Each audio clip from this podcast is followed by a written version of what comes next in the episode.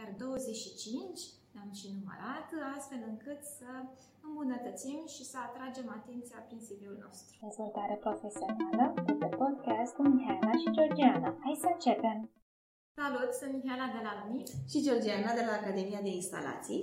Începem astăzi sezonul al doilea din podcastul pentru dezvoltare profesională. În primul sezon am discutat despre autoevaluare, cum găsim ceea ce ne dorim în uh, dezvoltarea carierei, stabilim obiective și, bineînțeles, planul de carieră.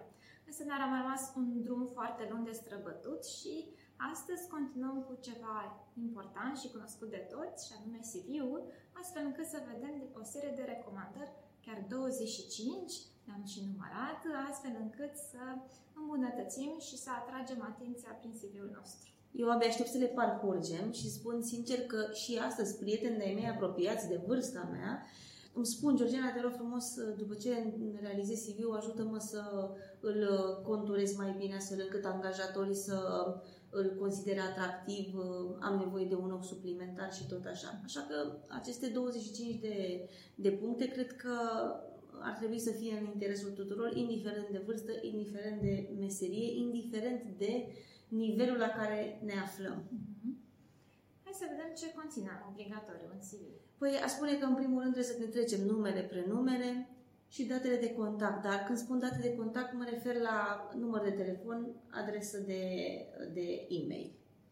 Și apoi avem de înțeles două elemente obligatorii, experiența profesională și educația, că e vorba de școli pe care le-am finalizat, cursuri, diplome obținute și așa mai departe însă majoritatea celelalte puncte nu se regăsesc mai rar într-un CV, însă le recomandăm ca acestea să existe opțional, să spunem așa, ar fi câteva, câteva puncte tare importante. În primul rând să ne creăm profilul nostru profesional, să transcriem cât mai bine putem cine suntem, ce facem, ce am făcut, ce experiență avem și nu uitați, bineînțeles, de obiectivele pe care le punem, să le transmitem mai departe și în uh, CV. Mhm. Apoi zona de skills-uri, aptitudini, competențe, hard și soft, limbi străine, aici ar intra, nu știu, dacă avem competențe în IT, dacă avem competențe în anumite limbi uh, străine. Important în această zonă de aptitudini să venim cu o serie de exemple de situații în care noi am folosit aceste competențe pe care le avem, astfel încât să dovedim că într-adevăr le avem și nu este pur și simplu o enumerare.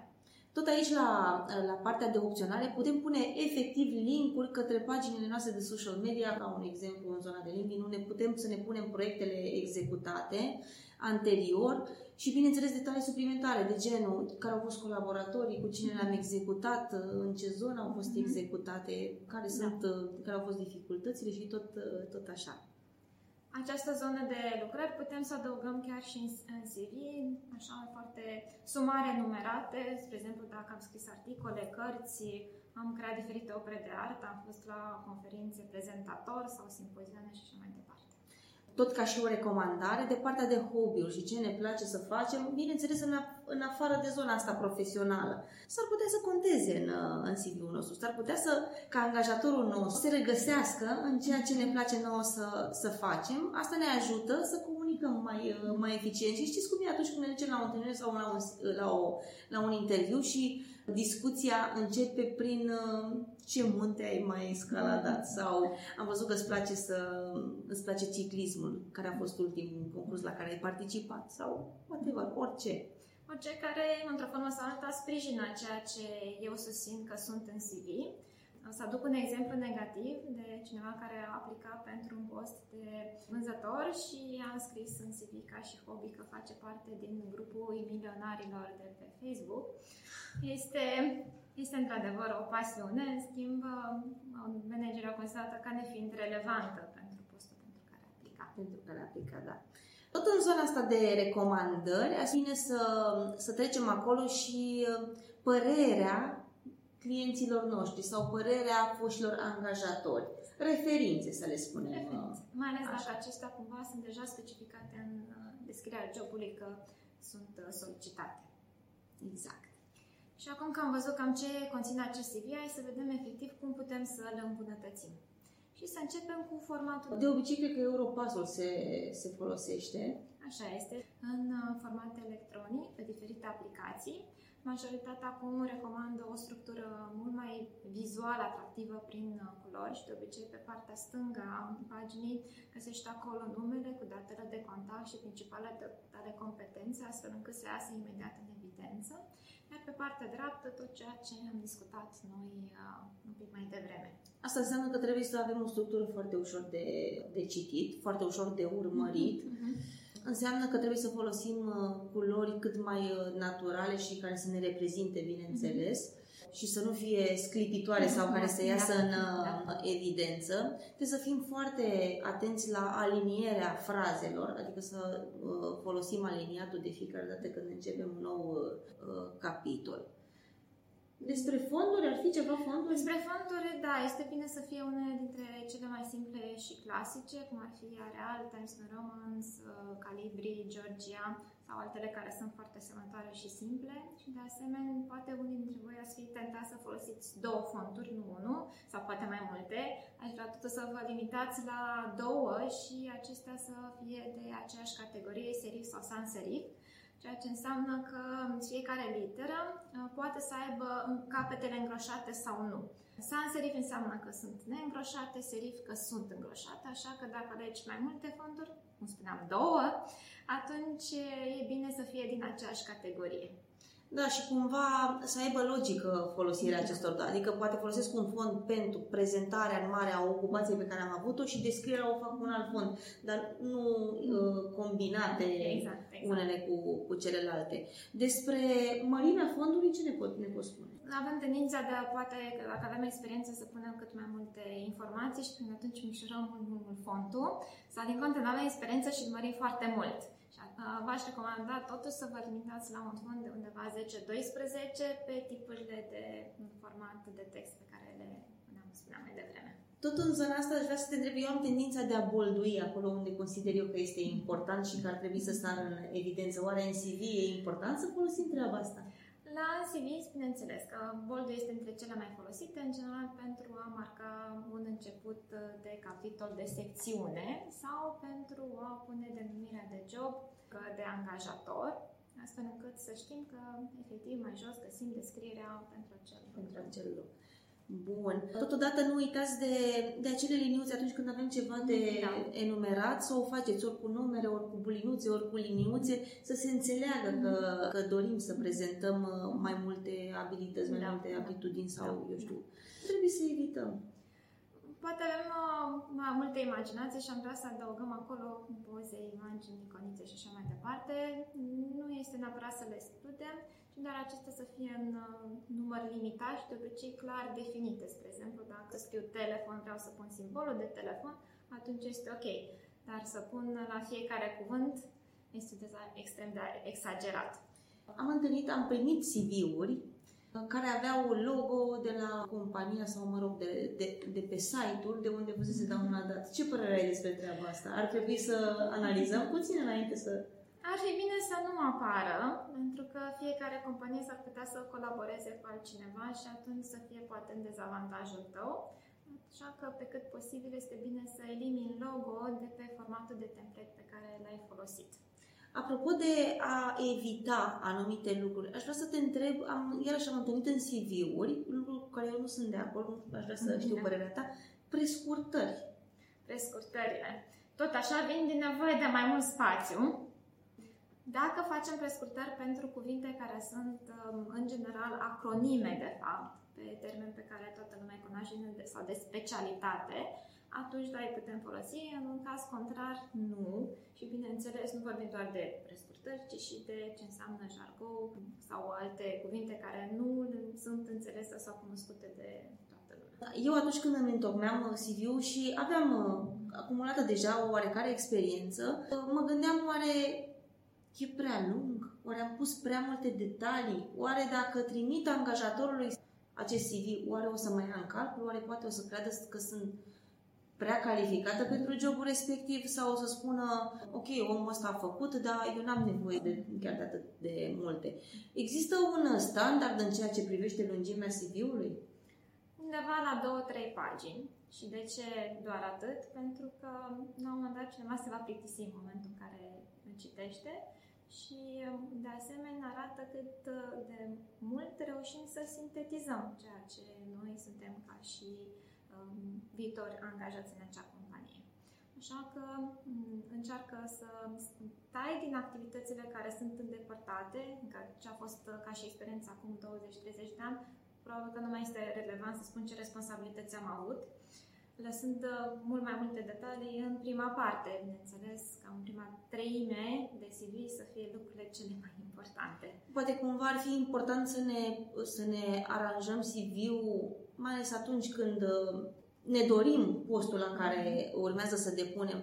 Poate ar fi important să ne aranjăm CV-ul astfel încât el să corespundă într totul cerinței și să ștergem efectiv experiențe care nu sunt relevante cu, cu postul respectiv? Ar fi, ne-ar ajuta? Da, ștergere, dar nu în ideea de a uh, reprezenta un gol, adică lipsă de activitate mm-hmm. într-un anumit an, ci pur și simplu anul detaliat, mm-hmm. dacă acel post nu este relevant. Doar punctat. Da, am fost și acolo, am fost și acolo, n-am stat acasă perioada da, asta, da. dar important este super. Am discutat la început că ar trebui să avem și niște date de contact. Dar dacă îl trimitem pe e-mail, e clar că angajatorului îi va rămâne contactul, contactul nostru. Dar dacă nu ne punem adresa de e-mail și aplicăm pur și simplu prin site-urile pe care le, le cunoaștem, oricum poate al nostru angajator să ne confirme că a primit, să ne confirme. Telefonic oare întotdeauna este eficient?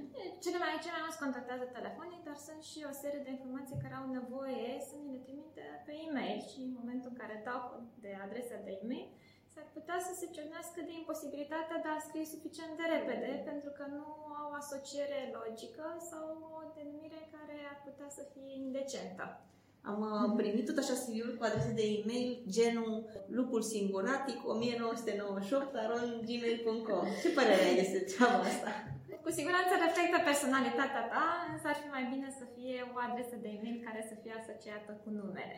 Există um, lucruri care nu sunt necesare să le trecem în, uh, în CV. Întotdeauna m-am întrebat dacă într-adevăr anumite lucruri sunt relevante și mă bucur că în final, într-un final nu sunt singura care este de această părere, ci acum specialistii chiar recomandă că anumite lucruri odată cu GDPR protecția datelor personale să nu mai fie prezente, cum ar fi adresa personală, data de naștere, vârsta, ce salariu îmi doresc, câți copii am, dacă sunt căsătorit sau nu, chiar și fotografia. Asta vreau să te întreb. Ce părere de oamenii care își pun fotografia în... Nu este ceva greșit. Multe dintre CV-uri sau template de CV recomandă să aibă cu acea fotografie pentru că vizual este mai plăcut. În schimb, este necesară doar pentru acele posturi în care fizionomia ta chiar este relevantă, spre exemplu, pentru un post de modeling. De fiecare dată când primeam un CV cu o poză, primul lucru sau prima atracție în CV era poza și mă uitam, uite ce gagică drăguță, uh, dar uite ce coafată e în poza asta, uite ce mustață are nenea asta. De asemenea, în poza pe care o punem, dacă totuși decidem să, să avem așa ceva, să fie cât de cât de actualitate, pentru că ar putea să fie dezamăgiți oamenii că una văd în CV și alta cineva se prezintă. Da, da. da. Se poate schimba culoarea părului, barba, vârsta și așa mai departe. Ce ar trebui să adăugăm noi astfel încât să fim, să convingem potențialul angajator? Cum spuneam, ne limităm la două, trei pagini, prin urmare, la experiența profesională. Ar fi bine să nu trecem întreaga fișa postului pe care o avem în lipsa, de asemenea, unei descrieri este recomandată, cum spuneam, doar în anumite contexte. Așa că axează-te în primul rând să pui ce ai reușit să atingi, care sunt obiectivele care sunt diferite de majoritatea uh, colegilor pe care ai avut sau uh, diferiți față de piață, ceva prin care ai ieșit în evidență, astfel încât să arăți care este performanța ta și apoi uh, limitat la 3-4 responsabilități principale pe care le-ai avut. Dar oare la competențe cum ar trebui să facem? Ar trebui să ținem cont tipul jobului, să le updatăm? Cea mai dificilă responsabilitate pe care avem atunci când vrem să aplicăm pentru un job și atunci să uh, updatăm aceste competențe pentru că ele au nevoie să fie actualizate de fiecare dată când aplicăm. Aceste cuvinte cheie le puteți descoperi pur și simplu citind aceste descriere de loc de muncă pe care le aveți. De ce sunt importante? O să mai detaliem noi într-o discuție separată, dar că cineva filtrează după aceste cuvinte cheie și este în dezavantajul nostru dacă nu le actualizăm în Iar uh, ar mai fi totuși ceva de legat de competențe, uh, și anume dacă este suficient să le numerăm sau avem nevoie de mai mult de enumerare. Și anume să spunem efectiv care este nivelul nostru pe competența respectivă. Pentru că, mai ales când vorbim de o limbă străină, o să fie un începător, mediu sau Mhm. avansat. Mhm. Sau dacă există un alt, un alt tip de ficare, atunci e recomandat să o adăugăm. Da. Și ce vreau să te întreb apropo de competențe, am participat de destul de multe ori la intervievarea anumitor candidați care în CV aveau trecute competențele și prezentate într-un anumit uh, mod, iar în fața mea lucrurile n-au fost foarte... Da. n-au fost chiar așa. Ce înseamnă sinceritatea asta? Putem să mai umflăm acolo la competențe, să mai adăugăm sau mai bine suntem sinceri? Întotdeauna orice competență o adăugăm în CV are nevoie în spate să vină cel puțin în mintea voastră cu un exemplu. Dacă nu avem exemplu pregătit, atunci e mai bine să nu adăugăm, pentru că înseamnă că nu putem să facem dovadă că avem competența respectivă și va fi în defavoarea noastră. Deci e mai bine să spunem că nu știu, nu pot și sunt dornic să învăț, decât să spun că știu și în realitate nu. Deci trebuie să fim preciși. Preciși. Pre- cât mai preciși, cât mai specifici, nu? Da. da. Ce ar trebui să mai ținem cont în... uh, De cuvintele pe care le folosim, am mai spus noi câteva lucruri, doar că aceste cuvinte e important să fie la formă activă, mai ales dacă vorbim despre noi înșine, înseamnă că eu sunt cel care am făcut, eu sunt cel care fac în continuare și, prin urmare, e important ca forma pe care, în care mă exprim în CV să fie legată de mine. Eu mă ocup, eu sunt responsabil. Crearea de rapoarte și așa mai departe. Exact. nu o formă impersonală. Haideți să vedem un pic și um, de cât de multe competențe ar trebui să pun. CV-ul nostru trebuie să spunem cât mai multe lucruri bune despre noi și să ne lăudăm cât mai frumos, dar corect, concret, specific și, și sincer, să spunem, Da, să spunem așa. Da. Deci da, ne lăudăm. Aici ne lăudăm cu tot ce am făcut, ce știm să facem, ce putem să facem. Și uh, fii mândru de ceea ce ai făcut, nu ascunde, pentru că acolo este principalul loc în care poți convinge pe ceilalți să te cheme la un interviu. Exact. Auzi, uh, am întâlnit CV-uri și și eu, în CV-ul meu, am greșit uh, din punct de vedere gramatical. Ce spun uh, oamenii? Cunosc că eu sunt poate diferită de majoritatea și nu am probleme dacă undeva e mâncată o literă, pentru că din grabă sau pur și simplu din nevoie chiar de a face lucrurile perfecte, unele greșeli nu le vedem.